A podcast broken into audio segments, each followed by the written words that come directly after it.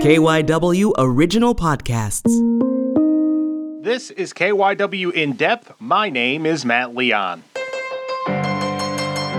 The pandemic rages on, but while COVID 19 has obviously grabbed the headlines, the opioid crisis hasn't gone anywhere. It is still a huge problem as opioid addiction continues to ravage lives and communities across the country.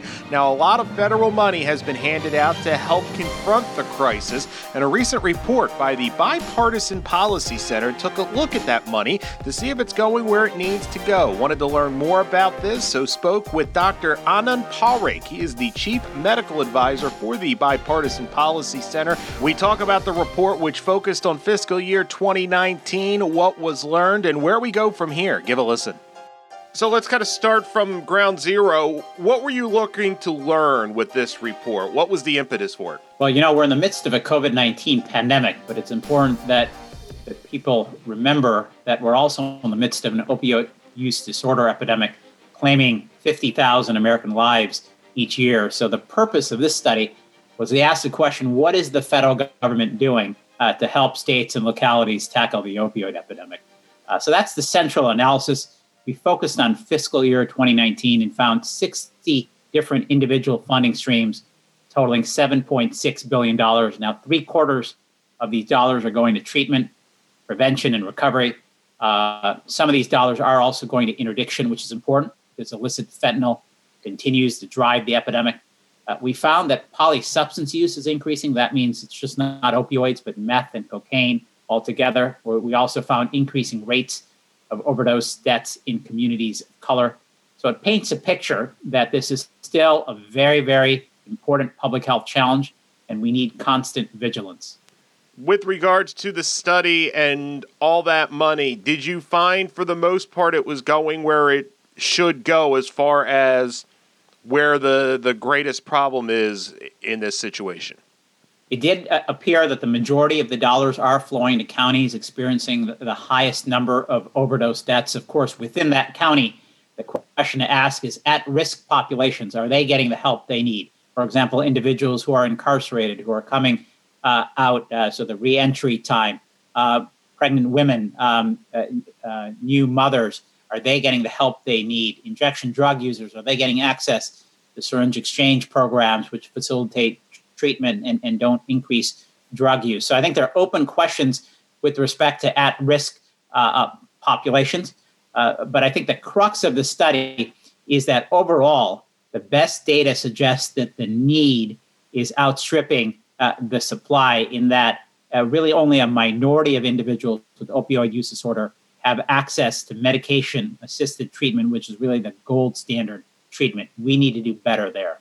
What are your recommendations to do better? How do we, I don't want to say fix, because it seems like we're kind of getting 60% to the finish line. How do we take it all the way to the end zone?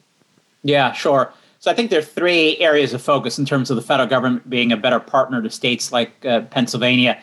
Uh, the first is sustainable funding. Uh, as I mentioned, the need right now is greater uh, than the supply. Um, uh, and we also need to make, make sure existing funding streams are effective and are evidence based. Uh, we need to make sure that they also include communities of color, which I mentioned. That's it, that those are communities where there are increasing rates uh, of, of overdose of mortality. Uh, again, the focus on at risk populations is critical.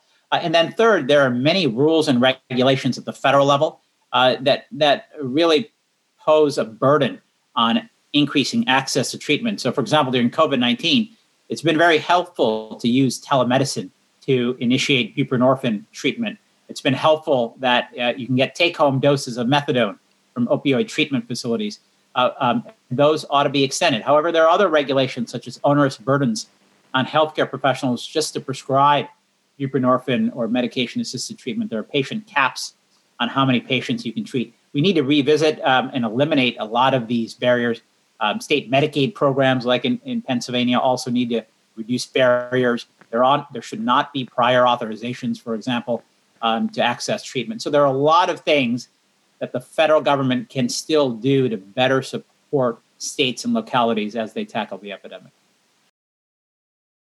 And you, looking at Pennsylvania, and I don't know how much of the specific data you have in front of you, but uh, the number of deaths per 100,000, just under 24, is alarming.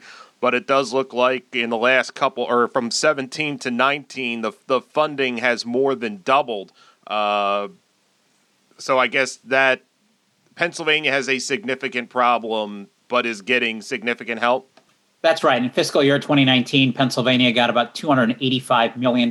That's from um, agencies like SAMHSA, the Mental Health Service Administration uh, for Prevention, Treatment, Recovery. That's from agencies like the CDC uh, for surveillance, uh, agencies like the NIH uh, uh, for research, um, agencies like the Department of Justice for criminal justice uh, reform efforts. So Pennsylvania is getting um, um, an increasing share of, of federal funding.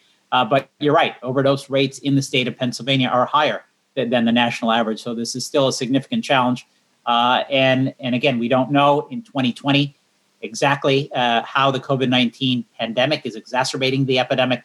Uh, but the concern is that there are limitations in access to treatment as well as harm reduction. So again, we have to stay constantly vigilant um, in terms of this challenge.